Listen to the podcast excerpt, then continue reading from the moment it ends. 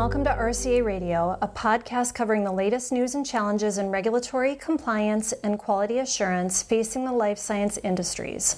I'm your host, Erica Porcelli. Today we are covering episode four in our supply chain management series. Companies across America are not only evaluating their supply chains, they are also evaluating insourcing of manufacturing. In this episode, we will be discussing aging facilities and inshoring product to the U.S. Today I'm joined by Brendan McCrae, who is RCA's Director of Validation Program Management. Brendan, welcome. Hello, Erica. Nice to be here. Thank you for joining me. I, know you're taking time out of your busy schedule. So, you know, I think the biggest thing is that we have seen with the recent COVID pandemic that there is a lot of discussion about returning manufacturing of critical medical devices and pharmaceutical products to American shores. What are some of the considerations manufacturers should take into account when evaluating these projects? Well, yes, certainly there's been an awful lot of discussion in industry about being able to secure our source of supply, um, you know, for the American population. And I'm sure that there's a, a, number of different initiatives that are out there right now uh, with companies taking a look at these projects um, to see what the feasibility is um, of moving them from their offshore locations uh, back into uh, U.S. Uh, territories. I think the first item that uh, an organization should take into consideration um, is the facility that the production operations would be moved to. Um, there are, you know, different options that are available and uh, features and benefits between brownfield and greenfield facilities. Um, both have different types of advantages and challenges. Um, a brownfield, meaning moving into an existing facility where there may be some existing production occurring, uh, generally has a faster startup uh, because there is an existing not only physical infrastructure, but normally there are quality systems and personnel in place that are familiar with those projects. Um, a greenfield has a longer design time and construction time, but has the advantage of being able to be customized to the products that are going to be manufactured. So, depending on the type of commodity or pharmaceutical that's going to be manufactured, uh, the first step is to take a look at, um, you know, the type of facility that you're going to be moving into. Um, an assessment of the impact of the existing operations that are going on in a brownfield project should also be thought about.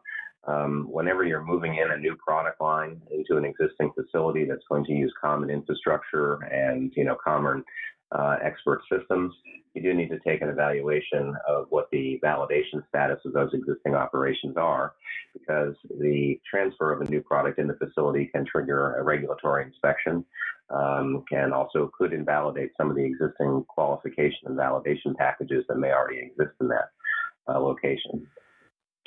Um, in addition, I would say before the facility itself is considered, um, we should do a business case to take a look at the true cost of manufacturing. Generally speaking, a lot of these products have moved offshore uh, to take advantage of the lower cost labor environments. So you need to consider what technology transfers hurdles may need to be overcome, uh, particularly when moving a mature manufacturing process to a new location. Uh, when you do a process transfer and the technology transfer, normally a lot of the items that uh, perhaps have um, been stabilized in the existing location uh, can bring up new challenges, both in terms of being able to establish a redundant process uh, that produces the same product, um, you have to take into consideration whether you're going to be duplicating or uh, relocating equipment, uh, because duplication at times sometimes does not necessarily produce the same exact process result that you're expecting. Um, there also is the consideration of all the supplier um, uh, identification and management of sourcing that equipment as well. Um, you also need to make sure that you're considering all the supply chain qualification, um, you know, for all your materials to be able to support that product. Also, including transport in some cases, because uh, you know, for some critical ingredients and finished products, you need to have a qualified transportation system as well. Um, for pharmaceutical products, um, an evaluation of the supporting utility systems qualification uh, process and equipment validations, and all the associated costs and durations will have impact on the feasibility of the project. So in general, you should put together a business case that takes into account what your project approach is going to look like, um, looking at the features and benefits of different approaches, whether you're going to be insourcing and duplicating, or you're going to be relocating an existing line that is currently in a low cost market, and come to a decision as to what the regulatory impact could, could be on both of those approaches and put that into a dollars and cents, um, you know, uh, return on investment model that um, will help you justify the project and ensure that it's actually feasible to do so. Not only do you have to take into account the business costs of the project to relocate back into the U.S., you need to compare that against the strategic value of relocating that source of supply back into the United States. Companies may also be looking to expand capacity and have duplicate operations in two locations. Um, that can be a very beneficial business model um, because that way you can keep your existing operation running um, in the location where it currently is and gives you more time to be able to establish the operation in the United States. You also have the ability to do comparative studies to demonstrate that the product that you're manufacturing is actually still within the regulatory and design requirements that you originally, you know, have filings and approvals for. Um, supply chain for raw materials should be very carefully looked at. Um, are these materials actually going to be available from U.S. sources? A lot of the reason for globalization that we experience now is that a lot of our APIs and ingredients and raw materials for medical devices are coming from offshore suppliers. In some cases, those materials are not going to be readily available and particularly in quantity available within the United States. So you should really take a very serious look at what your supply chain is going to look like. The location of the manufacturing may not be the most critical point in, in terms of being able to assemble the finished product. You may have to take a look first at where all your materials are coming from, and the manufacturing location may become a secondary consideration. Would the insourcing of the manufacturing continue to have to rely on the same global suppliers, which may negate the, the benefits of relocation? Many of the mature products that have been moved to low cost labor markets to drive cost out of the system, particularly for low margin, low complexity medical devices. Um, these products have opportunities for automation that can reduce costs and improve product quality if you're considering a, a relocation. This would apply to products like masks and gowns and surgical supplies are obviously in high demand due to the COVID pandemic. And these um, are currently in low cost markets to drive labor costs out. So a lot of successful projects um, are looking at not only uh, moving the actual existing manufacturing operation as it is currently designed, where it's highly labor intensive, but looking at some automation opportunities in there that not only can increase product quality, but also um, improve, increase capacity. Another thing that you need to be considering, particularly for brownfield facilities, is inspectional readiness. Um, as I mentioned earlier, new registrations of products at a particular site can trigger a regulatory review and possible inspections. So companies not only need to evaluate the um, the current status of the product that they're moving in, but also the overall inspectional readiness of the facility in general with the products that they're currently manufacturing there. In general, a lot of mature facilities that are making low risk products um, are not high on the inspectional um, radar screen for the Food and Drug Administration. When a lot of products are moved back in and new registrations are put in place, that is a point that uh, can trigger an inspection. So you have to make sure the entire facility um, is ready to have those investigators come in and take a look at your operation. So, you touched on quite a few times throughout this conversation about an inspection potentially being triggered. Do you think that it is imminent that that might happen, or is the FDA really kind of taking a risk based approach in um, performing these, just given the climate and, and some of the challenges that are being faced with performing inspections? Uh, there's no question that they take a risk-based approach. Um, you know, the risk is, um, you know, what is the overall, you know, population harm that that product, you know, um, has. Um, you know, for instance, if uh, you're looking at a, uh, a relatively simple medical device, you know, such as a gown or a mask, um, you know, that's not going to come up on, you know, the list in their algorithm for determining which um, uh, facilities require inspections. However, if you're moving a uh, generic pharmaceutical product um, that's been, you know, uh, well established in a manufacturing site for a number of years, um, that has a high potential for public risk, and that will definitely trigger um, a shorter inspection time frame that, uh, you know, could bring the agency on site. So if you're looking at bringing a product into an existing pharmaceutical facility and adding a new drug there, um, you know that has potential uh, inspectional risk uh, that should be taken very seriously. You should, you know, really do a thorough evaluation of your systems um, to make sure that that drug, uh, when introduced, is going to be, you know, ready to pass muster and is meeting all the requirements of the regulation. What business and quality system areas should companies be aware of that an insourcing project will impact? Well, from a business point of view, um, the supporting personnel, warehousing, and office, office space should also be considered, um, as well as your enterprise systems such as ERP, electronic document control, um, you know, CAPA management systems, PM management systems, etc. Um, the benefit of a brownfield uh, organization is you have an existing staff there. Uh, but whenever you're moving a new product in, it's not only the manufacturing space that you need to take into consideration. Um, you know, clean rooms and clean media and warehousing is one aspect of it, but you will require additional staff. Um, and you need to have adequate workspace for them to be able to um, uh, successfully operate.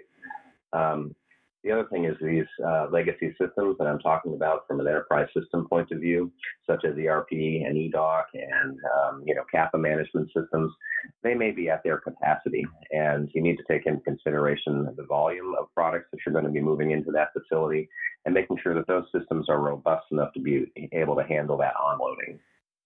Um, for pharmaceutical products, um, you know, you really do need to make an assessment of the supporting utilities, which are essentially part of the manufacturing process. Are you going to have enough clean media uh, to support the additional manufacturing? Um, you know, that can be water, gases, um, um, uh, waste treatment systems, etc. Um, is there sufficient cleanroom space and in the right classifications? Will you need to do additional cleanroom classification um, and qualification as part of the move? Uh, do you have adequate warehousing and appropriate cold storage? For biological products, do you have a plan for um, your working and master cell banks, and how is that going to be handled? Is that going to be internal to the organization, or is that going to be done by a CMO organization? All these points need to be considered when you're evaluating doing a relocation. Obviously, medical devices typically have fewer uh, hurdles to entry and fewer hurdles to startup. Um, and that uh, are generally um, easier and shorter term projects to execute. But a lot of the supply issues that you see as a result of COVID is going to be focusing on our pharmaceutical manufacturing capabilities, the ability to manufacture our own drugs and our own vaccines and not being relying on third party uh, countries uh, that could have political ramifications. So it's uh, likely that these projects are also going to be examined.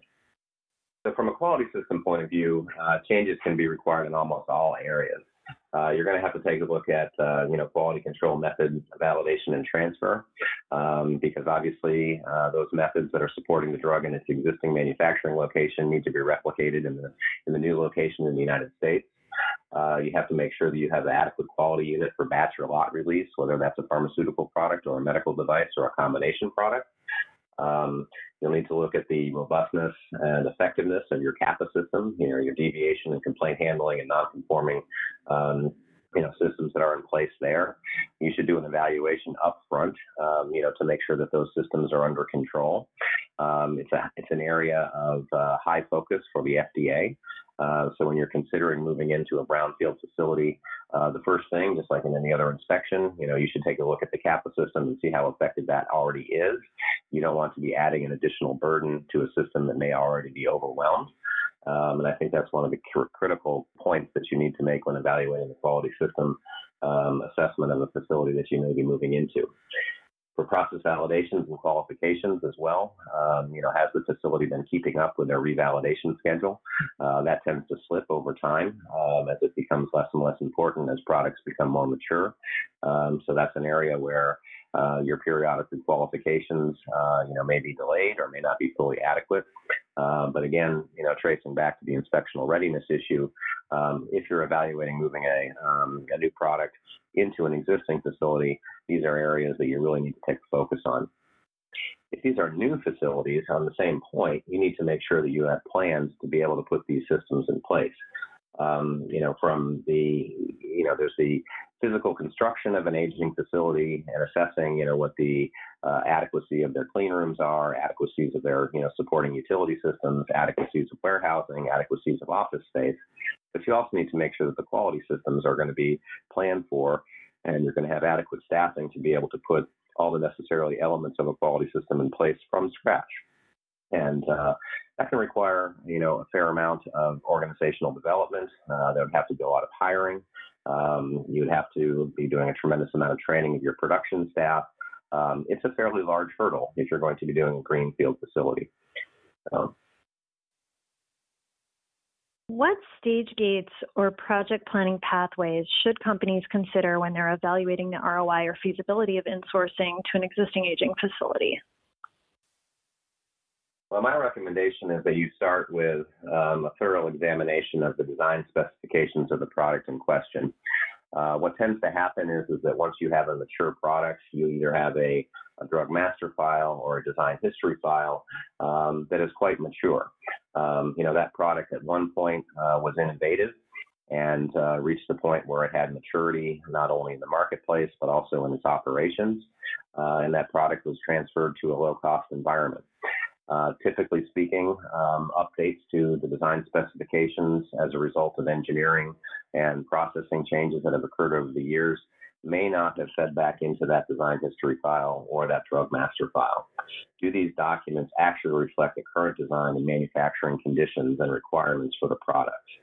A lot of times that information is now buried in process and production specifications that don't necessarily make it back to the design history file. So taking a look at that from a remediation standpoint is probably step one um, in terms of the stage gate. Um, are you ready, in essence, to be able to put together um, another regulatory filing to re-release that product? That's the criteria that I would be uh, using if I was evaluating, um, you know, moving a mature product back to our shores.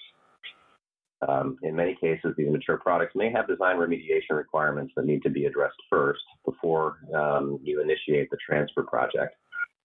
Um, once you have these design requirements, we can step back into discussing what the supply chain requirements are. Are you going to be able to source all the raw materials uh, for this product in a way that is actually going to make it effective to move it back to our shores? In some cases, as I mentioned before, these materials may not be available from U.S. sources, which may negate the advantages of the insourcing effort. You know, you may find that a, a particular API or a particular polymer um, or a particular packaging component, we may not have a company here in the United States that is actually manufacturing that for us. So you may still have the transport issues and the sourcing issues um, that you are uh, experiencing uh, in your current location where that product exists. So after you've got the design requirements and taken a look at your supply chain, the next thing is to do a, a, a detailed and formal risk assessment at the project level. Um, you really need to identify areas that are going to require mitigations for the supply chain systems, utilities that you may have in place in a brownfield facility. Do you have adequate workspace? What are the regulatory inspection risks? As we talked about before, there's high and low risk products that are out there. Um, you know, commodity items, you know, just to repeat myself, um, you know, are probably going to be relatively low risk. And I think that there's a lot of opportunity there, um, you know, due to the COVID pandemic to bring in products such as masks and gowns and isolation materials, perhaps even ventilators.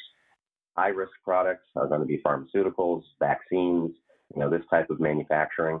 Um, that's going to, re, you know, highlight a lot of regulatory scrutiny and really needs to be executed in a way that um, is near perfection. So that um, step of doing a risk assessment is probably the most critical in terms of being able to make the business decision as to whether it's viable to bring this product back to the U.S. shores. Be careful to also consider how existing production operations are going to be impacted. You know, just moving a new product in um, is going to have an impact on existing operations. You may not have sufficient utilities capacity. Um, you may have not have sufficient cleanroom space. You may not have sufficient regulatory and quality and production professionals to be able to support the product. All of that needs to be put together in a risk management document the tools in ISO 14971 and Q9 can be very useful for putting this together um, and then building that up so that you can identify what actions are going to necessarily be taken before you go into formal project planning. The next step after you have a, a viable risk assessment that's been reviewed by professionals uh, who are familiar with the product and are familiar with um, the industry in the U.S. Uh, is to develop a transfer plan. Uh, what facility build outs or modifications are going to be required? You know, what's the construction time frame for doing that? Um, is that going to impact your existing ability to continue to supply existing products? Um, will the equipment be re- relocated or purchased new? Um, you know, that is also going to have an impact in terms of doing inventory builds to make sure that you're not depriving the marketplace of existing product, uh, which requires very careful planning if that's going to be the case. Um, when you're purchasing new equipment, you also need to make sure that it's going to be able to replicate, you know, the exact operations that are currently occurring in the environment where it is now. Um, in a lot of cases, there are uh, no such thing as duplicates. Everything is always uh, has some slight changes that uh, is going to necessitate doing a lot of engineering studies uh, to be able to make sure you're going to be able to replicate the product in the new location. Um, do the utilities in the in the facility require an expansion of capacity, as we mentioned before? Um, you know, for pharmaceuticals, clean media is going to be very critical. Um, you know, these are very expensive waters. Uh, you're going to have enough WFI, you're going to have enough P- PW, and again, don't forget to consider, you know, looking at your waste management capacity as well, uh, particularly in an older facility that is, you know, a multi-product facility now. Um, you also need to take into consideration how long it's going to be able to qualify, um, you know, suppliers and also your internal processes. Um, if you're developing a new supplier base and you have the materials that are going to be available in the U.S., um, you know, that's going to require a significant effort of, you know, doing supplier audits and supplier qualification, um, and also actually qualifying the materials. So, uh, you know, all the chemistry and engineering that needs to go in uh, to demonstrate that the material uh, is suitable for producing the product that you're making. You also need to make sure that you're going to be able to have time uh, to be able to do all the uh, qualification and stabilization of your internal processes. Um, you know, whenever you're setting up a new manufacturing line, um, nothing ever goes as planned. It's always something that is going to crop itself up and present a technical technological challenge. Uh, so there needs to be time planned, um, you know, for prototyping um, and engineering runs uh, before you into a formal qualification. Um, you're also going to need to identify your equipment suppliers and your utility and cleanroom suppliers and make sure that they're on board being able to, um, you know, provide their services um, in conjunction with your timeline. And once again, I need to stress, don't don't forget to include an assessment of inspectional readiness. Um, as these products are transferred into the facility, facility utility modifications are also going to need to be qualified and this may lead to remediation or requalification of legacy systems in an existing plant. Um, you know, whenever you're touching an existing water system, whenever you're touching an existing air handling unit and uh, trying to increase capacity, that's going to trigger a requalification effort. And that shouldn't be ignored in your project planning as those are time consuming activities um, that are facing a lot more regulatory scrutiny now from the Food and Drug Administration. Yeah, you bring up a, a, really good point with regard to planning and, and the level of planning that's required. What are the risks and benefits um, that you see for companies that are looking to provide more security for their supply chains by insourcing operations to the U.S.? Well, I think what most companies do in a lot of projects that I've worked on is you have set up parallel manufacturing at both existing and proposed sites. Um, that by far is uh, the best way to minimize risk uh, you still have a continuing source of supply. Um, you know, while you are getting the new operation uh, implemented and stabilized and qualified. Um, it also makes sure that you, um, you know, are ready to address and still have the existing staff uh, from the sending site to the receiving site to be able to provide you with technical, regulatory, and quality support. Um, generally speaking, that's probably the least risky approach. Um, it maintains the operations at the existing facility until, until the new location is shown to be successful at producing the same product. Um, this is by far the most secure way of assuring continued supply. For mature you know, medical products, uh, the risk in relocation is usually pretty low. Um, you have a very well known and established and characterized manufacturing process. You know what the utility requirements are. You have a long term relationship with your supplier base. Um, these products usually do not require expensive investment in facilities and supporting systems. I would call these a commodity product. Um, you know, they have known and tangible uh, technologies and are commonly moved and duplicated in low-cost regions. You know, you may find that over the years that uh, that same product has been moved from um, from Mexico to Central America to Central Europe to Asia, uh, producing the exact same product against the exact same specifications. Um, for higher technology products, um, the risk is a little bit more um, um, uh, significant because of the capital costs involved. Uh, you're making a significant investment in equipment and facilities. Um, these are generally speaking uh, much more expensive and technologically challenging products to manufacture, whether they're small molecule or large molecule, um, and duplicating those operations and meeting the requirements of the regulatory approvals is quite challenging. You have to demonstrate that you're manufacturing the exact same product. Um, and that is a very significant technological hurdle. And you should plan to have this take several years. You know, three to four years is probably a realistic timeline uh, for relocating a pharmaceutical product back into the United States. I think it's something that we definitely need to do and have that capability. Um, there is very much um, a known infrastructure here in the U.S. Um, you know, with CMOs is another option that a company may take into consideration. You know, if they have a wholly owned uh, site overseas, um, it's possible that a CMO that are that is a uh, professional at uh, being able to insource and manufacture drug to specification, but that may be an interim solution while you're uh, stepping up and building your own captive facility. Yeah, that's a really interesting perspective. What would you say to organizations that have existing U.S. Under, underutilized facilities and want to restart operations? I mean, would you look at this from a maybe you begin with a CMO until the site is ready, or, or what would you? What are your thoughts? Well, I would definitely start with a CMO and get them doing, you know, the initial work. Um, you know, if you don't have an existing facility here in the U.S., um, you know, you're going to be having to do a lot of transfer studies, method validation, uh, small scale batches. Uh, a CMO can certainly assist with doing that. They also have the ability for biological products uh, to be able to, you know, put together your master um, and working cell banks uh, and get that in place and stabilized and they can continue to be your supplier as you move into your own pilot and production operations as your facility is built out. It can certainly shorten the timeline and reduce the risk. Um, once again, I'm just going to reiterate that they are professionals at doing this. Uh, they are commonly taking in uh, products from a number of different uh, sources and um, are able to do the scale up operations, you know, in a um, in a way that's geared for a multi-product facility. So um, I would definitely partner with a CMO as a as a means of being able to mitigate risk for for, for sure. Right, because even even if they have an existing underutilized facility, there's still going to be ramp up time that they're going to need before they can transition the product in, right? Absolutely. I mean, as we talked about, you know, you're going to have to, um, you know, make sure all your supporting systems, clean spaces, and production equipment is going to be available. Um, those are fairly long lead times, uh, particularly when you're doing duplication instead of relocation. Um, so, as an example, if it's going to take you two to three years, um, you know, to uh, you know source all of your um, necessary mixing, blending, filling equipment, um, your CMO can shorten that timeline to market uh, by being able to do a lot of those small scale pilot studies while you're sourcing your capital equipment. The CMO option also uh, gives you a great advantage if the facility is currently shut down and you're looking to restart. Um, in a shutdown facility, the project is much more complex. Uh, the systems have to be evaluated to determine if they can be brought back online to be compliant with current CGMP requirements.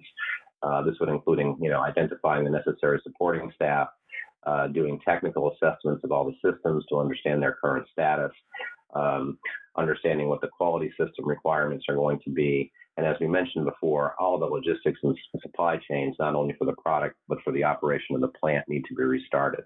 It's going to be a multiple year, large investment project. Um, if an organization already owns an aging facility that's still on its books, um, it is viable, but you need to take into account the timeline to bring those uh, operations and facilities back up into compliance before you could even consider doing manufacturing there. What technical considerations do you see for pharmaceutical insourcing in an aging facility? I think, in my experience, um, you know, for a pharmaceutical product, is to consider the status of the clean media technical systems and controlled environmental spaces. Um, you know, these are areas that um, you know are considered to be uh, part and parcel of the product. Um, you know, the process is the product in these cases. Are they properly qualified and validated according to current standards and specifications? Uh, it can be a large effort to bring these systems up to standard for production. Um, and again, as we talked about, you know, facilities that are mature um, and have existing legacy products, Um, they may not have had um, a recent inspection. Um, there may be issues in terms of their requalification of their technical systems. Uh, there may be some aging issues on their technical systems, um, and that should really be, um, you know, very carefully considered if you're moving into an aging um, but still producing facility. Um, you know, as process, uh, you know, equipment ages, qualification status needs to be thought out. Are some of the existing operations reaching the end of their useful life? Um, are you using the state of the art equipment and is it necessary? Um, is it even possible to source some of the older equipment that may be currently used for manufacturing products in that facility? Um, duplicating the processing conditions to produce a drug product without impacting the quality of the final form is quite a challenge. Um, you know, as uh, anyone in the industry knows, as you're moving from, you know, simply from a um, a laboratory to a pilot to a commercial operation, um, you know, transfer studies and transfer protocols can be quite complex. Here, have you met the exact processing conditions at the sending facility, and have these assessments and studies um, been planned for the overall project approach? Um, in some cases, a, a greenfield facility, um, you know, may be a better option, uh, you know, for a complex, um, you know, drug product. Um, and you should very carefully consider whether an aging facility, a brownfield facility versus a greenfield facility is the best solution. Given all of the technical complexity and risk, do you think that insourcing is a good approach? Absolutely. I think that um, you know having duplicate sources of supply um, or supply that is exclusively to U.S. shores um, is going to be a benefit for our country in the long run. Um, I think it can be made to be economically viable as well. Um, I think that there has been a rush to um, you know move products to low cost environments. I don't think we're ever going to be able to fully get away from globalization. Um, but having the technology and the uh, information and knowledge, um, you know, transferred and uh, back into our shores, I think gives us a competitive advantage. Um, you know, even though these projects are sounding complex from all of the issues that I've been brought up, it is really the same approach that all manufacturers face in releasing a new product or transferring to an existing low cost environment. If you think about the complexities that you have to have if you're moving a product from the United States uh, to Central Europe, for example, um, you know, you're facing the same challenges just in reverse in moving that back from Central Europe back into the United States. Um, we all have a globalized, you know, um, uh, regulatory environment. Uh, we're all interdependent on all the different agencies that are present throughout the world. Um, so wherever you're selling your product, which are typically worldwide, we have to meet those requirements regardless of where the site of manufacture is. So I think having a native capability in the United States, um, you know, to be the uh, um, technological leaders in this area uh, is a great advantage for us in the long term. I think there's always going to be a opportunity um, for low cost um, manufacturing um, on offshore locations. I don't think that's going to change in the industry.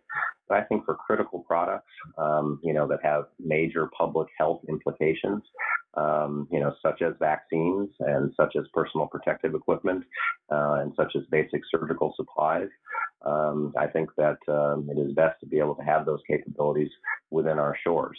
Uh, it may not exclusively have to be sourced here in the United States, but we should have the capability to be able to ramp that up as we have been learning with COVID. I want to be clear that I think that all of these challenges are, are solvable, um, and it just needs a um, an organized, risk-based approach to be able to assess the product and the project not only from a business perspective, but also from a quality perspective. And I think if both of those things are done and you are doing good planning on the front end of the project, um, the answer will become clear as to whether it's economically viable and whether it's viable from a strategic point of view for our country. Once the primary driver is in place, um, the other key consideration in making these projects successful um, is the secure source of supply. Um, you know, I do think that insourcing, um, you know, for critical items such as reagents for test kits, um, you know, PPE, as we've mentioned numerous times in this call, um, you know, the key to success is evaluating the initial return on investment, making sure that that ROI is consistent with strategic value of having that manufacturing capability within the United States, doing very careful risk management to identify the risks and understanding what the expense of putting mitigations in place to overcome those risks are, and careful project planning to make sure there's contingencies to manage those technical uh, they can be anything from inspectional readiness of the facility, uh, you know, to processing risks to supply chain risks. And I think that early identification of those items will make it clear to manufacturers as to whether um, it is viable or effective to insource to the U.S. or to continue to rely on third party and third country suppliers uh, to be able to provide those products to us. I know that we have covered a lot of ground today. Do you have any final thoughts or comments?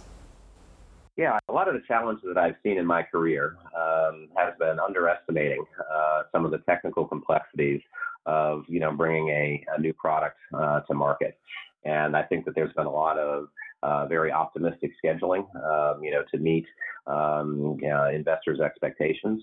And I think that I've learned over the years that um, you know doing the planning piece first and making sure that you're very carefully assessing risk, um, you know, can bring these projects into a place where uh, they are going to be viable. I strongly feel um, that uh, insourcing to the U.S. is something that's going to be critical to us, not only um, you know for public safety, uh, but also for continued job growth and you know continuing to make sure that we maintain our technical knowledge and abilities um, you know in a worldwide marketplace. Uh, we are great innovators here in the U.S. Um, and I think that uh, you know in the rush to globalization over the past 30 years, uh, we've taken a lot of advantages of moving into low-cost environments. I think we've learned a lot, um, you know, from um, all the different countries that we have partnered with over the years, and we have improved our products. But we have a very complex supply chain.